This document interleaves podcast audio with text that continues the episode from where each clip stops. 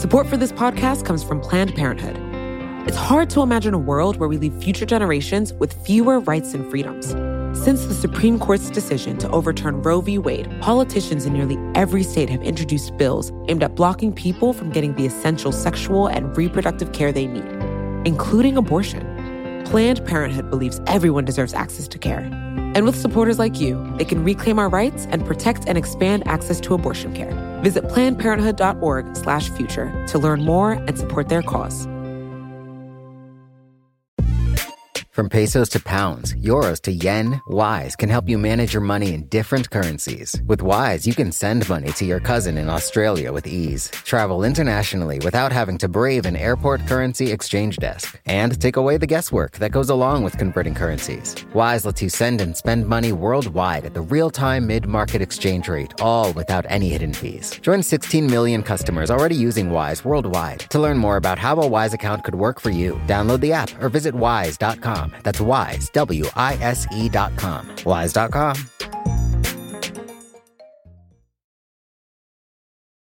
Jane, that sweatshirt is stolen valor. This sweatshirt is not stolen valor, as I believe marriage gets me in here. I've spoken at Harvard and I went to the reunion, so. All right. Well, that's that's more than I've done.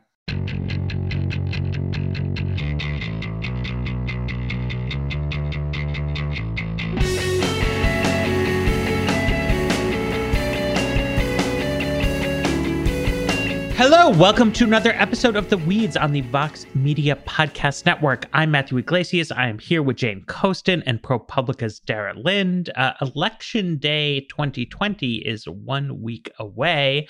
And uh, because we normally record on Tuesday mornings, but that would be weird uh, with an election coming, uh, we are actually going to do a special kind of live taping. Me and Jane and Ella Nilsen, who's been covering a lot of Senate races and actually knows what's going on uh, in things that are important, are going to do a kind of a, a live recording event um, to which contributors to the Vox program are invited. So if you like the weeds, like Vox, like parting with money, uh, want to know what's going on, this would be a great time to sign up and be a contributor. Until then, I've been thinking about the election and what my actual I, I, I started thinking about this subject that Dara's going to enlighten us on um, when everybody was raring mad that Joe Biden would not give a crystal clear answer on court packing uh, because I just didn't feel that uncertain as to like what the deal is with Democrats and court packing, which is that it just kind of depends on what happens. Uh, whereas a big question I have that Democrats did not really answer during the primary, that Biden, for sort of contingent reasons, has not been pressed on by Trump or by the media self starting, is like, what is he actually going to do? With the incredible series of changes Trump has made to how the southern border is policed in the United States. Because, on the one hand, this is a very emotionally motivating topic for sort of the college educated liberal resistance base. Like kids in cages is this this like byword for trumpian evil. But as we've discussed a million times on the show that mentality is pretty detached from the specifics of what's actually happening.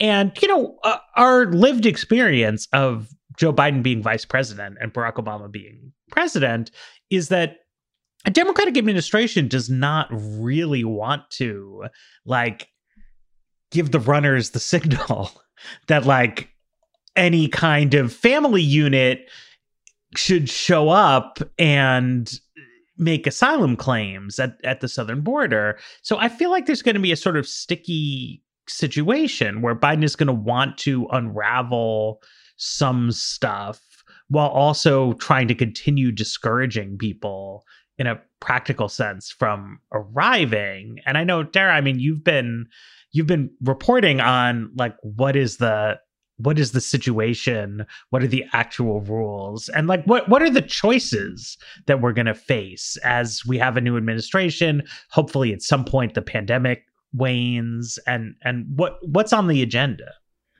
So i, I think that you've identified the fundamental dynamic which is that you know, should Joe Biden win the election, the people who are likely to be making these decisions are going to have to try to satisfy the goal of unraveling Trump's policies with a concern and I but I would I would put this slightly differently, a concern that any increase in traffic across the US Mexico border of people without papers is going to be seen as their fault. Like the the actual role of, you know, sending a signal to people is one of the really important uncertain questions here.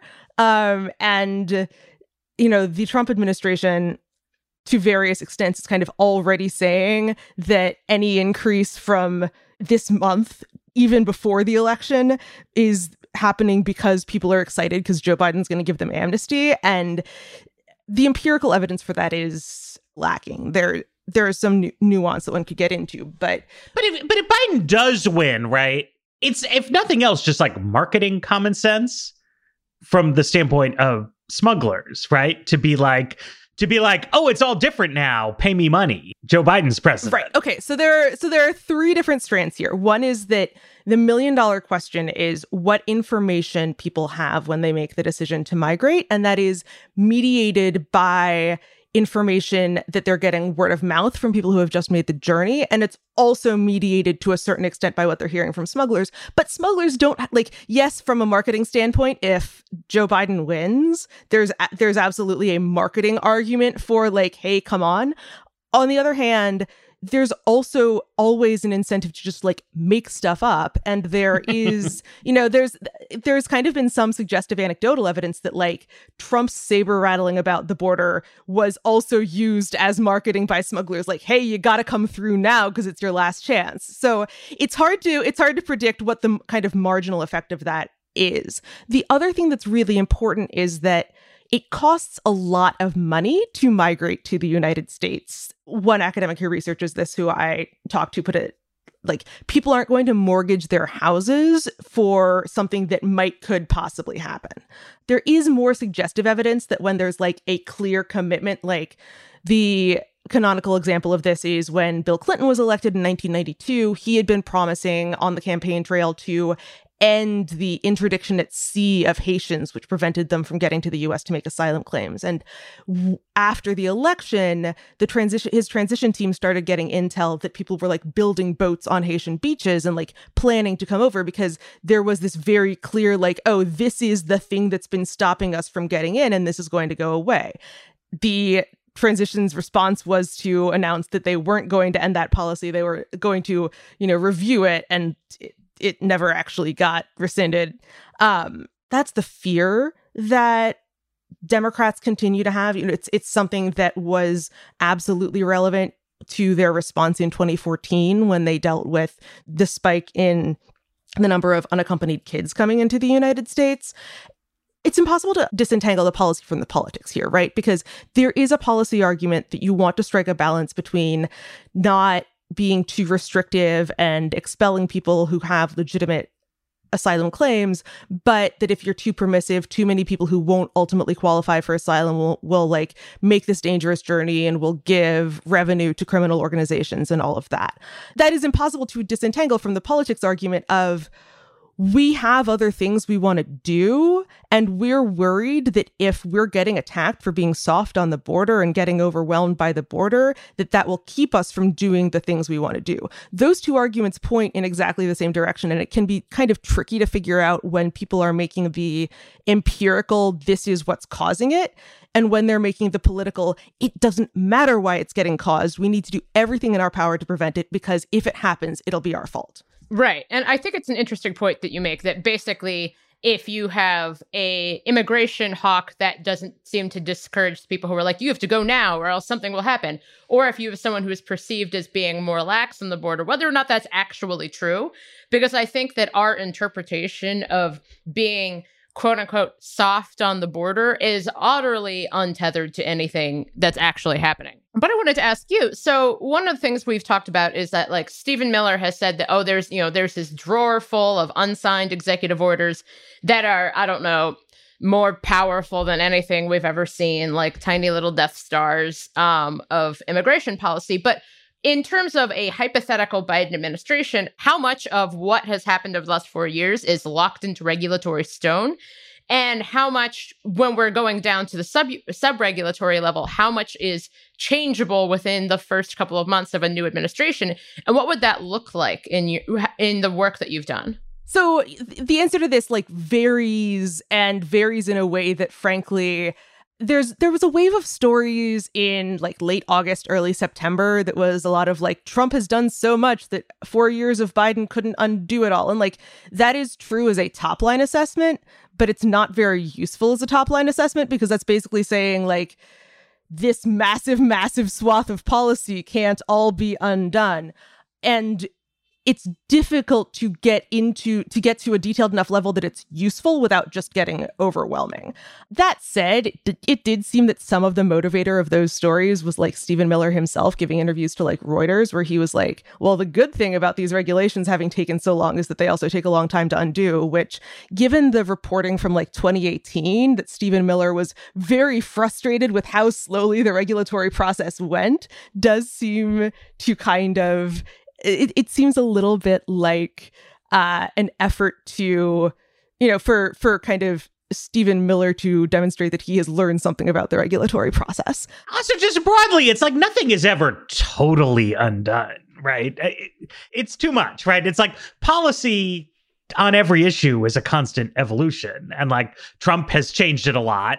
Biden could change it a lot too. And he's never said, right, I'm going to just like exactly recreate the status quo of December 2016. Democrats have always been notionally, right? Like, we're going to let people make asylum claims, but also slightly hazy fairy dust.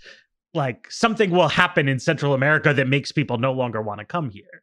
Yeah. So so speaking broadly about immigration policy, the kind of the hardest stuff to do is going to be the stuff that's been written in regulation. The caveat there is that every regulation the Trump administration has put has put in place has been litigated and most of that litigation is still ongoing in some form or another. So a super super aggressive strategy would be to both drop the appeals of the court cases where they've lost. Like even Trump appointed judges have said, no, you can't enforce your regulation that says that you can't get asylum if you came through Mexico, you know, to get to the United States. It would not be that hard to drop that appeal. It would be harder for them to set, it's harder, but not impossible for them to settle in litigation where they were previously winning. Like the, you know, if they really wanted to do this, and this is a little bit, this isn't a regulation, but it's the the first thing that's coming to mind. They could just settle over the remain in Mexico policy before it gets to the Supreme Court, even though it's been allowed to go into effect. Or like they could settle on on the the regulation on how to define public charge when people are applying for green cards, even though they've been winning on that one. That's you'd have to have a very aggressive DOJ uh, because, for understandable reasons, the DOJ doesn't generally like rolling over on lawsuits where it's been winning. So, you know, so. Uh, that's something where you'd need to be spending a, a, little bit of political capital. Everything else short of that is just like how quickly does your bureaucracy run? There's absolutely nothing institutionally that's preventing them from, say, undoing the changes to how to like the training curriculum that asylum officers are given on when to decide that someone is credible when they're telling their story of how they were persecuted. That said, it just changing those materials takes long enough, doing all the necessary levels of review takes long enough that like you would still be talking about a timeline of months. And that's if the message were sent from kind of all levels of the bureaucracy down that this is a really big priority for us and whatever else you have on your plate like you should definitely be moving this as quickly as you possibly can. The easiest stuff to undo is the stuff that kind of is working on a day by day basis to begin with which is generally like not how people are dealt not how people go through the legal process in the US but where they are to begin to begin with like what happens to them when they're arrested uh, the cdc order that has allowed for the expulsion of basically everybody coming into the US without papers since March wouldn't be that hard to undo. It's definitely a question, like epidemiologically, whether because Mexico is in such a worse position with regards to COVID than it was in March, whether that would be seen as a like an epidemiologically wise decision. Biden has promised to undo the uh, Remain in Mexico program in the first 100 days, which is more relevant if he is undoing the CDC order than if he's not, because if he's saying, yes, you no longer have to wait in Mexico for your asylum hearings, but also we're sending you back to Mexico without an asylum hearing, like that's not a you know not a huge difference um, but if he does undo both it does re- it would certainly uh, increase the number of people who are allowed to stay in the United States who are ultimately released into the United States pending asylum hearings. Uh, and there are these cooperative agreements with Central American governments, which in Guatemala had been put into place before the pandemic. Honduras and El Salvador have these agreements on paper that they'll do this that have that weren't operationalized yet, which say that what the US can send asylum seekers who aren't from those countries to those countries and say, go apply for asylum here instead. It would be pretty easy to just like you know, to not resume doing that with Guatemala, to not start the process with Honduras and El Salvador if a Biden administration were elected. The question is whether that's something that they would see as just another like unacceptable Trump crackdown or whether that's something that they would want to you know that, that they that they would be on board with as a more sustainable regional solution. And that's a very open question. Let's take a break and and then i think it would be good to to sort of delve into that. Support for the weeds comes from not another politics podcast from the harris school of public policy with the constant news cycle, there's a lot of noise out there. Opinions are plastered all over social media, pundits are throwing out hot takes without any sort of context, and it's only getting worse as we dive farther into election season. We know that if you're listening to us at The Weeds, you're looking to cut through all this. And if you like this show, you might like Not Another Politics podcast. Not Another Politics podcast is produced by the University of Chicago Harris School of Public Policy.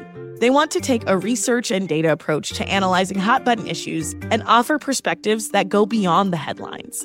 They cover a wide variety of topics in their episodes, but a few recent episodes that you can listen to include a deep dive into why women are underrepresented in US politics or whether or not we can believe political surveys. You can listen and subscribe today at harris.uchicago.edu slash NAP. That's N-A-P-P.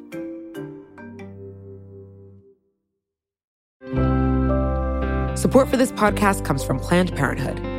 Your body is your own. That's why Planned Parenthood is committed to ensuring that everyone has the information and resources they need to make their own decisions about their bodies, including abortion care. Today, lawmakers who oppose abortion are challenging Planned Parenthood. Affordable, high quality basic health care for more than 2 million people is at stake. Planned Parenthood believes that health care is a basic human right. That's why they fight every day to push for common sense policies that protect our right to control our own bodies. They also work tirelessly to oppose the onslaught of new policies aimed at interfering with personal decisions best left to patients and their doctors. They won't give up and they won't back down you can join Planned Parenthood in the fight to help make sure that the next generation can decide their own futures. The organization needs your support now more than ever. With supporters like you, they can reclaim our rights and protect and expand access to abortion care. Visit plannedparenthood.org/future to learn more and support their cause.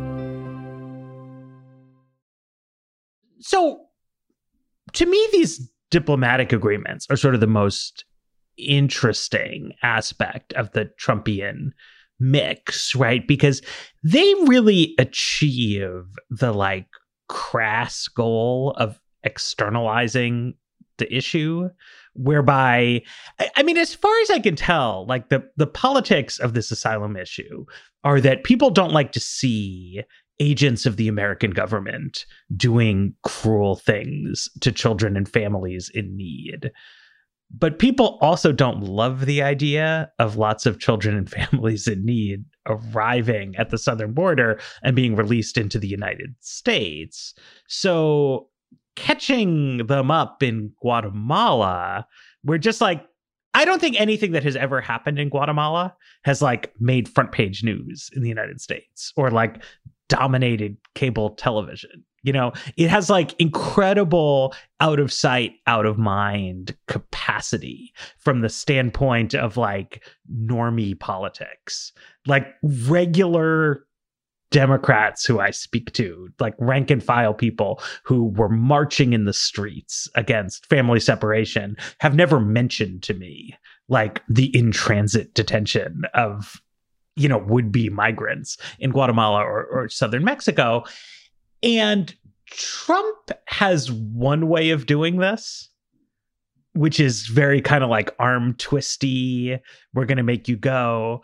But the highbrow Democratic answer on this, like going back to 2014, has always struck me as not actually that different from what Trump was doing, right? So, like, what they would say, if, if you spoke to congressional Democrats in 2015, 2016, 2017 about this, they'd be like, look, you know, we have laws, people have a right to declare asylum, but like the real issue here is we have to address these push factors in Central America. And, you know, they're like liberals, right? So, like, they don't say, like, we should bribe authoritarian regimes to kidnap people, right? Or like, we should coerce desperately poor countries but they're saying something is going to happen with the American foreign aid budget and perhaps American security assistance. And that thing is going to cause people to no longer come to the United States. And we've seen from from Europe, right,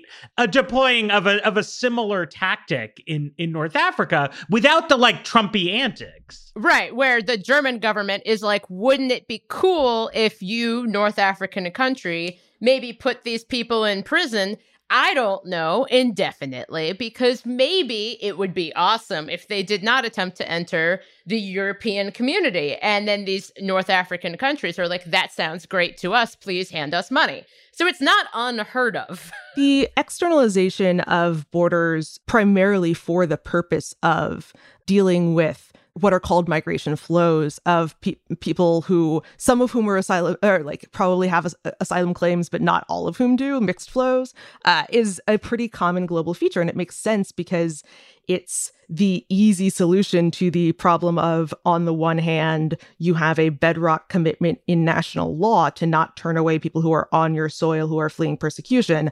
On the other hand you don't necessarily know and can't predict which of those particular people are in fact fleeing persecution or not. Like it's it's it cuts that gordian knot. And i do think that it's really just to underline matt what you were saying about the out of sight out of mind phenomenon like i think that this is a little bit hard for people to grasp because it does seem that the trump era as a whole has uh, made Americans slightly warmer toward immigration, and certainly that like things like family separation, uh, in particular, pointed a large amount of outrage at the treatment of people who were newly arriving that hadn't been there previously.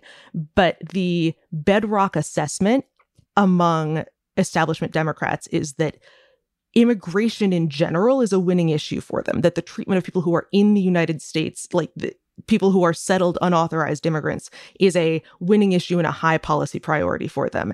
And because that is not as obviously true for what you do with asylum seekers, and because there is a policy argument for you know for doing something other than being maximally permissive that becomes seen as a potential distraction and a potential political liability. In 2014 the trump admi- or the obama administration you know announced a review of its enforcement policies in like March or April, which was widely seen to be preparation for expanding its deferred action programs so, so, that more unauthorized immigrants would be protected from deportation. And then when the child migrant crisis hit in summer, it like had to spend its energy addressing that and getting Congress to appropriate the necessary money and demonstrating sufficient toughness to attempt to deter future asylum seekers. And the executive actions on immigration got pushed back till after the midterms. So whether that dynamic is still in place, obviously, like we can't know for sure, but certainly looking at the way that the that Joe Biden has approached subjects like this. He sees this as a regional solution. And he was actually personally the point person in 2014 and like going to Guatemala and meeting with the heads of state of Guatemala, Honduras, and El Salvador and saying, yes, we all agree that that it's bad for parents to put their children into the hands of smugglers. We agree that these children should be returned to their parents, even though their parents were the ones who had like set them to begin with. Um, we all agree that the long-term solution is for people to feel comfortable enough where they are that they don't need to you know that they don't need to emigrate. There are development policy questions of like whether if that policy had been allowed to stay in place it would have worked. Like there was some suggestive evidence that like in El Salvador a development policy did in fact diminish immigration in future.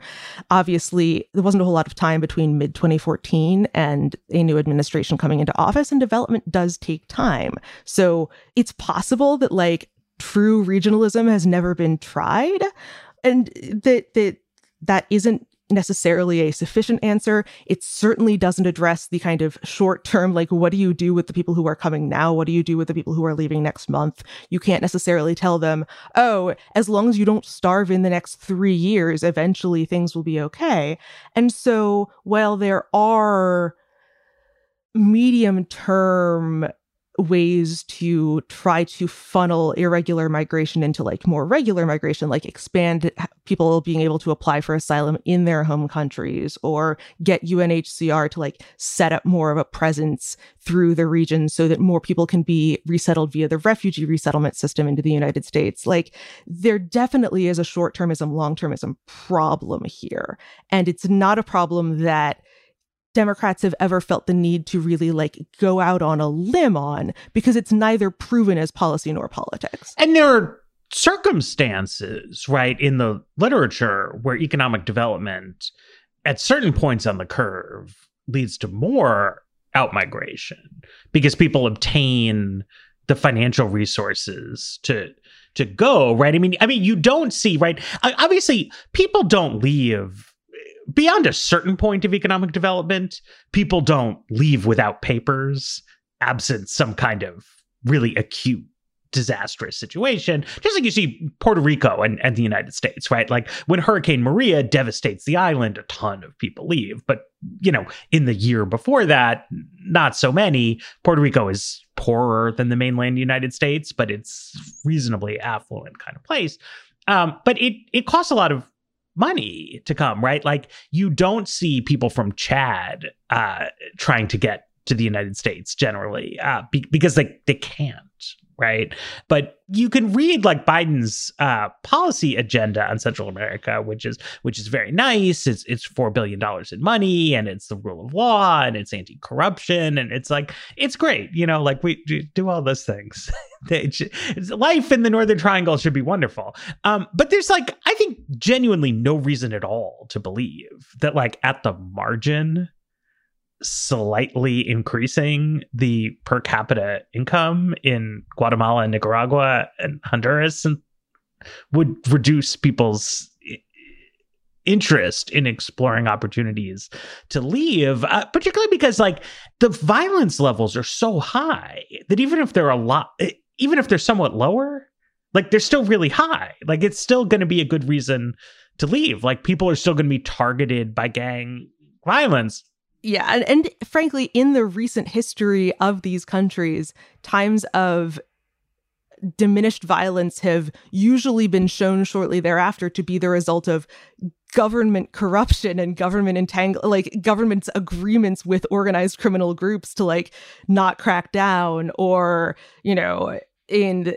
the case of the the mano dura policy in El Salvador like very draconian policies that led to issues with human rights. It's very difficult to do like rule of law, human rights, and diminished violence all at the same time.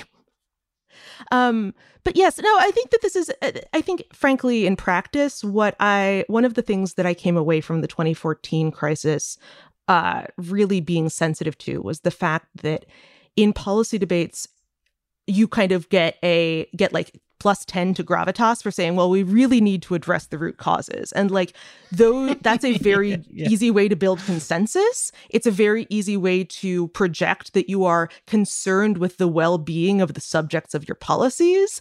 Um, in cases like this one, where that has nothing to do with your short term response, it can provide cover for a harsher or less humanitarian minded short term response than you would otherwise be able to get away with because you're saying you can't accuse us of not caring about these, you know, uh, uh of not caring about these asylum seekers. We care so much about them that we're not willing to let them put themselves in danger and we're trying to make it so that they can stay in a safe place instead.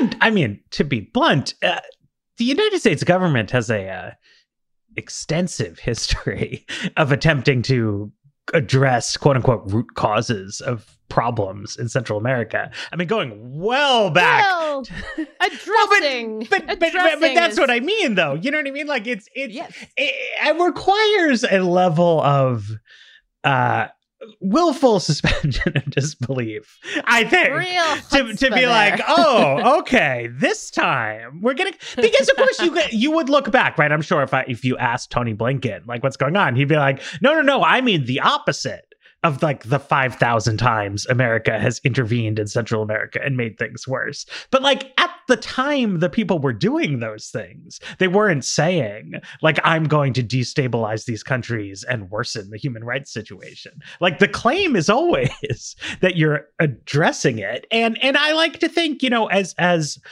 awful as like the Reagan administration's approach to Central America was, if they had a magic button that would have been like drastically improve the economic and security situation in all of these countries instead of empowering right-wing death squads. Like i think they would have pressed the magic button. It's like they just they didn't have a magic button. So they they did what they did and it, it, it was awful. And i, I don't I, I think biden will do better than that but like there's just there's no way they're gonna address the root causes. Like they they don't know how. And like it's i don't know how either. Like nobody knows how.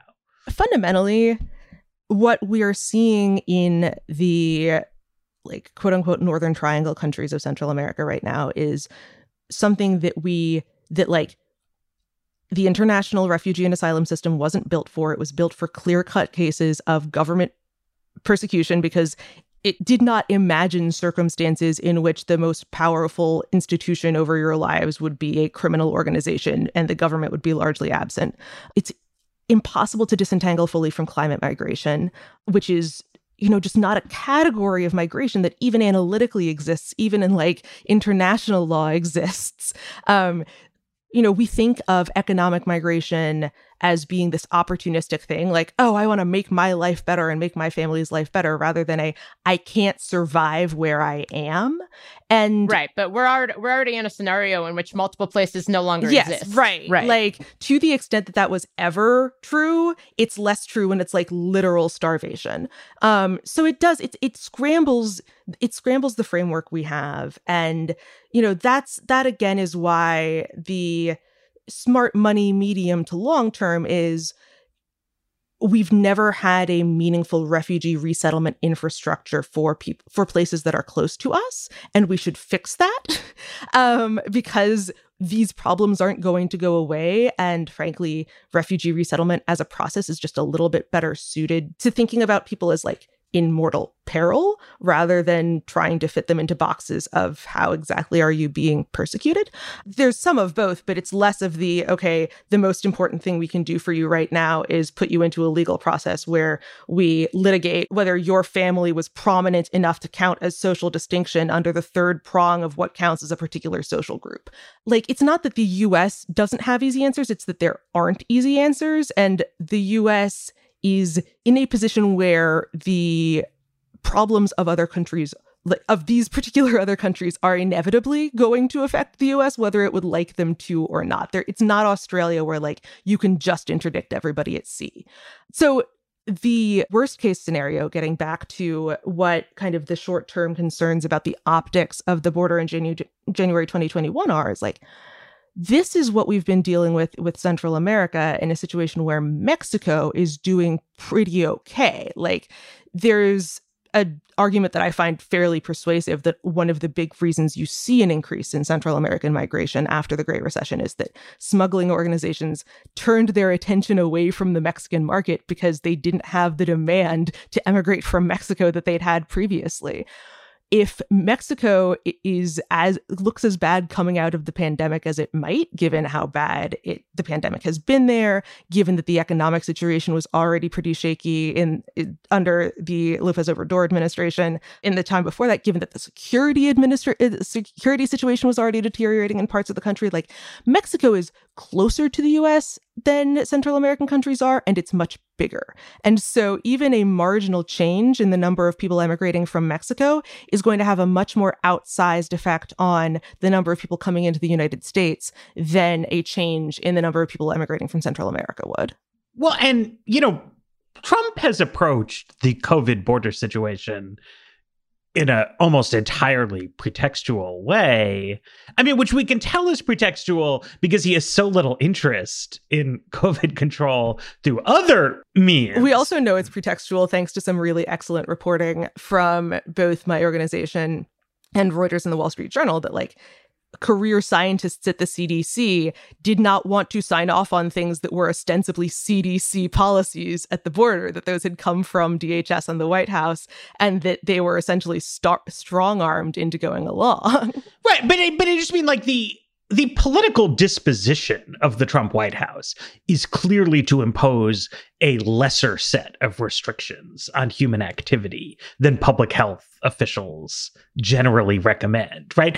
It's not like inconceivable that you would say, no, the CDC is wrong. We need to be more restrictive than that. But like, that's just like not what Donald Trump thinks about the CDC, right? Whereas Biden has campaigned very clearly, very strongly on the principle that we need to make virus control our top priority as a nation. And in the context of an administration that's actually doing that, right? You know, a, a, federal mask mandate in the jurisdictions where you're able to do it. As he said, he would be like one-on-one meeting with governors to tighten up rules that are outside federal responsibility. You know, this, that, and the other thing, right? In that context, very draconian border policies fit really, really nicely. Like Canada closed the border to Americans at one point during this process. Like, not because like Justin Trudeau is a crude nationalist, uh, but like that's,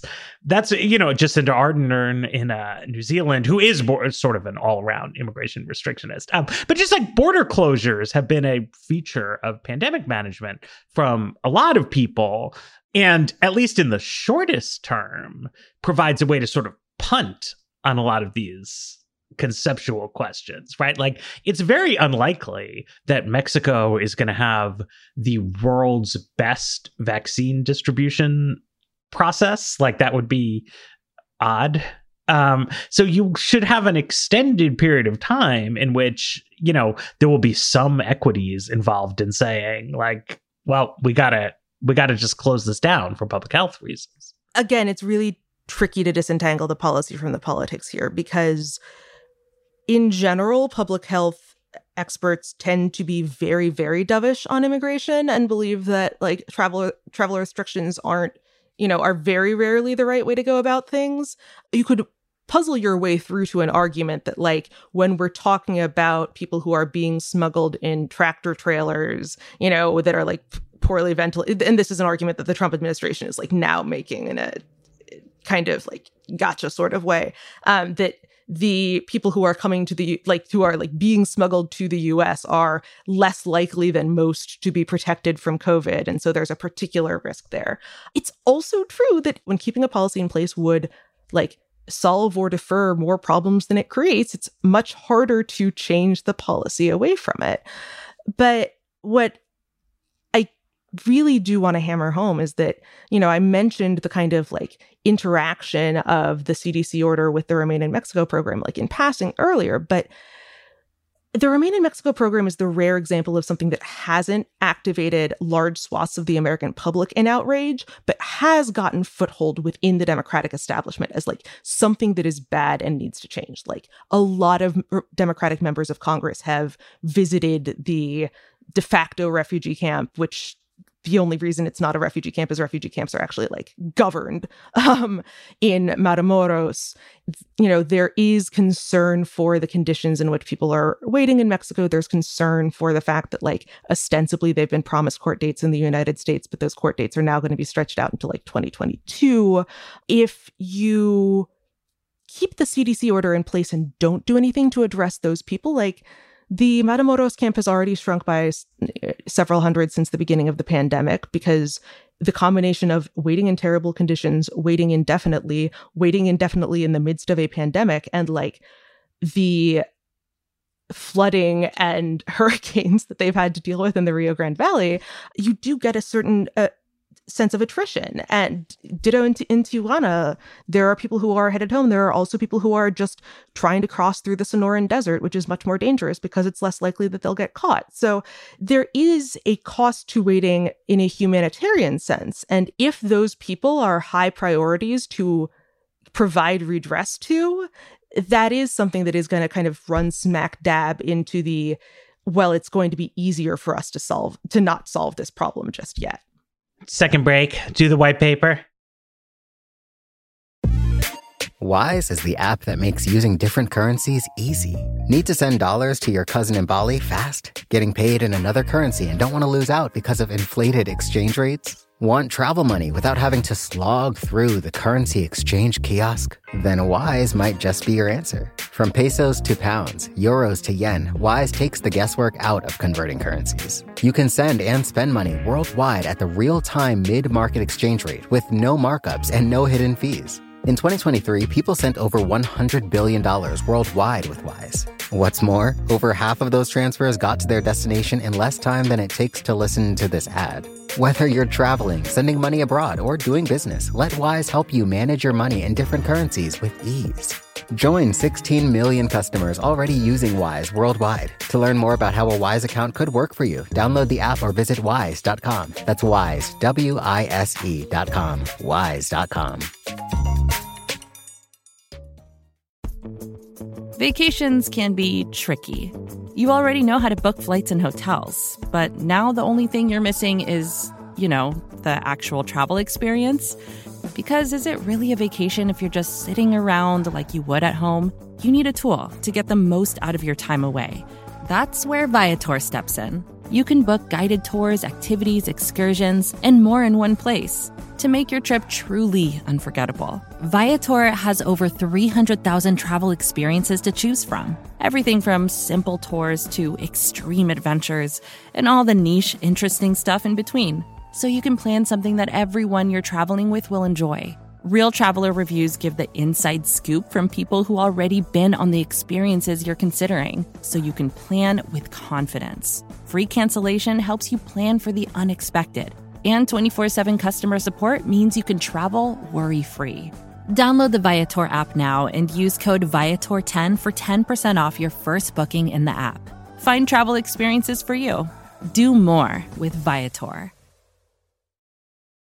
Our paper today Voting with Their Sandals Partisan Residential Sorting on Climate Change Risk by Asaf Bernstein, Stephen Billings, Matthew Gustafson, and Ryan Lewis. Um, so, this you have probably seen if you follow the news, some kinds of articles somewhere in which people will say that, like, real estate prices, you know, already show motion.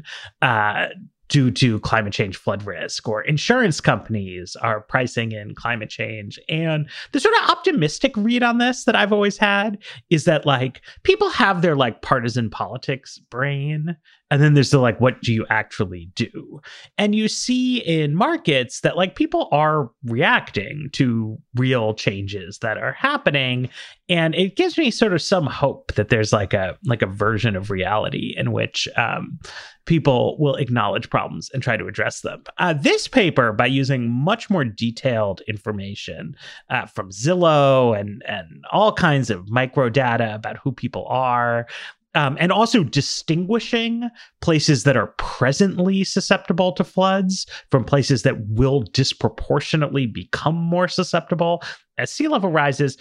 They showed that there is a meaningful partisan difference that Democrats, with their real estate decisions, act like they believe the sea will be higher in the future and select away from properties that would be negatively impacted that. Whereas Republicans, uh, just see a, a bargain opportunity and do not right? And so it's the it's the opposite of the kind of bigger picture stories i've seen. It's not that prices don't move in response to climate change like many D- Democrats are a large share of the population. Um, and so what they think about things, you know, matters economically. But the Republicans do not have some like secret, more practical side of themselves in which they acknowledge this to be a real problem. They put their money where their mouth is, or their sandals in the the chosen metaphor of of of the authors of this paper and you know just kind of assume that the ocean will not go up, uh, which seems bad. My understanding is very strongly that it will. Like a Republican Senate candidate, I am not a scientist, uh, but unlike them, I have heard what the scientists say, and it's really not very ambiguous on this point. I found it interesting, though, um, that the data indicates that the kind of residential sorting that they are researching appears to exist among the people who own the property, whether or not they live there or not, but not among people who rent the property. And as a, a long term renter, I, I think a lot about these things. Um, but I also found it interesting how much of this had to do with the idea of perceived risk over time. That this type of partisan based sorting does not necessarily exist with respect to immediate flood risk. Like if you are expecting, if you are thinking, I would like to buy this property on the edge of the Everglades in the midst of hurricane season, that's not what we're thinking about. We are thinking about trying to project over time. And I think it's fascinating because you see sometimes like, oh, the Obamas bought a property in Martha's Vineyard, which won't exist in whatever X amount of time. But that's not exactly what we're talking about. What we're thinking about is like how these decisions are shaped, thinking over time especially with regard to like specific regions and what we expect from those from climate change on those specific regions. Right. I, I do want to highlight that owner renter split because it's I mean it, it makes sense for what the paper is examining, right? Like they're they're looking at how assessment of climate change as an issue like filters into investment decisions but thinking about it as a partisan sorting thing kind of fuzzies that a little bit because it makes it a little bit easier to see this through the lens of Republicans are like places where that are deliver that are exposed to risk. Like republicans are choosing to live in those places. And so there's there isn't necessarily an obligation to protect people from the consequences of their decisions if they're the ones who are choosing to ignore the science which like isn't necessarily true for renters, both because they don't necessarily have the economic power to like choose where they buy a house, and because, as the paper shows, there isn't a sorting difference. And so you see this right now with regards to like which you know the idea that like blue states give you know give money to the federal government and red states take away money from it like the kind of threats to solidarity posed by you know, you're living with the consequences of your own ideology are always limited by who gets to make decisions based on ideology rather than based on other material factors. And in this case, kind of results in a worst case scenario for the renters who neither get to avoid the consequences of climate change nor get to be understood as caring about it or you know have being able to take measures to mitigate it if they so chose. So they show right one thing you can look at is how vulnerable is a property to a storm surge right now right? And they show that that impacts people's like real estate valuations, regardless of partisanship, right? So, like, Republicans are not in denial about the fact that like there are places that are currently susceptible to flooding. And if you're renting, like, you can move, right? So, you know, you, you should be short term oriented about that, right? It's that the places that become dr- drastically more vulnerable if you see a foot or two of sea level rise. There's this incredible partisan split. Now, if you're a renter, right? I mean, uh, the sea level is rising, but it's it's not rising like like next week the situation will be dramatically different right so like it, it's it's fine like you you you could move next year right that's the that's like one of the big benefits of of renting but i, I mean it's um I don't, I don't quite know how to say it. It's like it's not shocking exactly that like Republicans believe what they claim to believe, uh, but it is a little bit distressing, especially because you know the like the smart Republican position has shifted to like climate change is real, but the Green New Deal solution is too drastic, and we need to do like X, Y, and Z mitigation measures and blah blah blah. Um, which you know there are versions of which I think are are more and less reasonable than others but like it is all premised on assessing the fact that like there will in fact be harms right like if you see there's a there's a phenomenon called um solution aversion right if a problem is real then to solve it you need to do x y and z but you don't want to do x y and z so you deny that the thing even is a problem and that's where, I mean, this study to me, it says that like that's where rank and file conservatives are.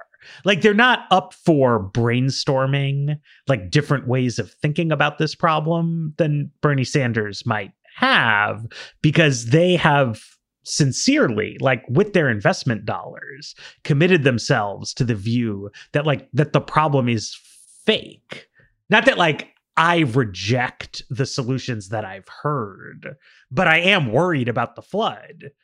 So then if somebody has a more appealing solution, I might take it. Like they they they seem quite dug in in a way that's like that's challenging, right? Because as as much as people will paint an optimistic picture about like, well, we'll create all these clean energy jobs and blah blah blah blah blah blah blah blah blah. Like fundamentally addressing climate change involves doing some things that you would not do if not for the fact that climate change is real right like the parts that are just good like that's great like it's win-wins are real like like it's amazing but it's like it's really bad if certain parts of the world become much more susceptible to flooding and it justifies actions that would not otherwise be justified but if you if you're convinced it's fake like if you're so convinced you're going to tie up your retirement in a rental property that's going to be underwater like that that's not great.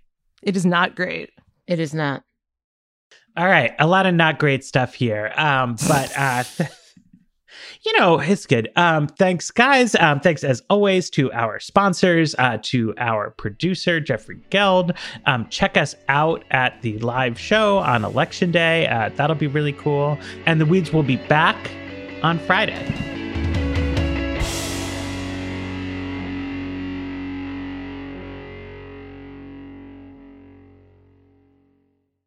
Support for this show comes from Fundrise. Buy low, sell high. It's easy to say, hard to do.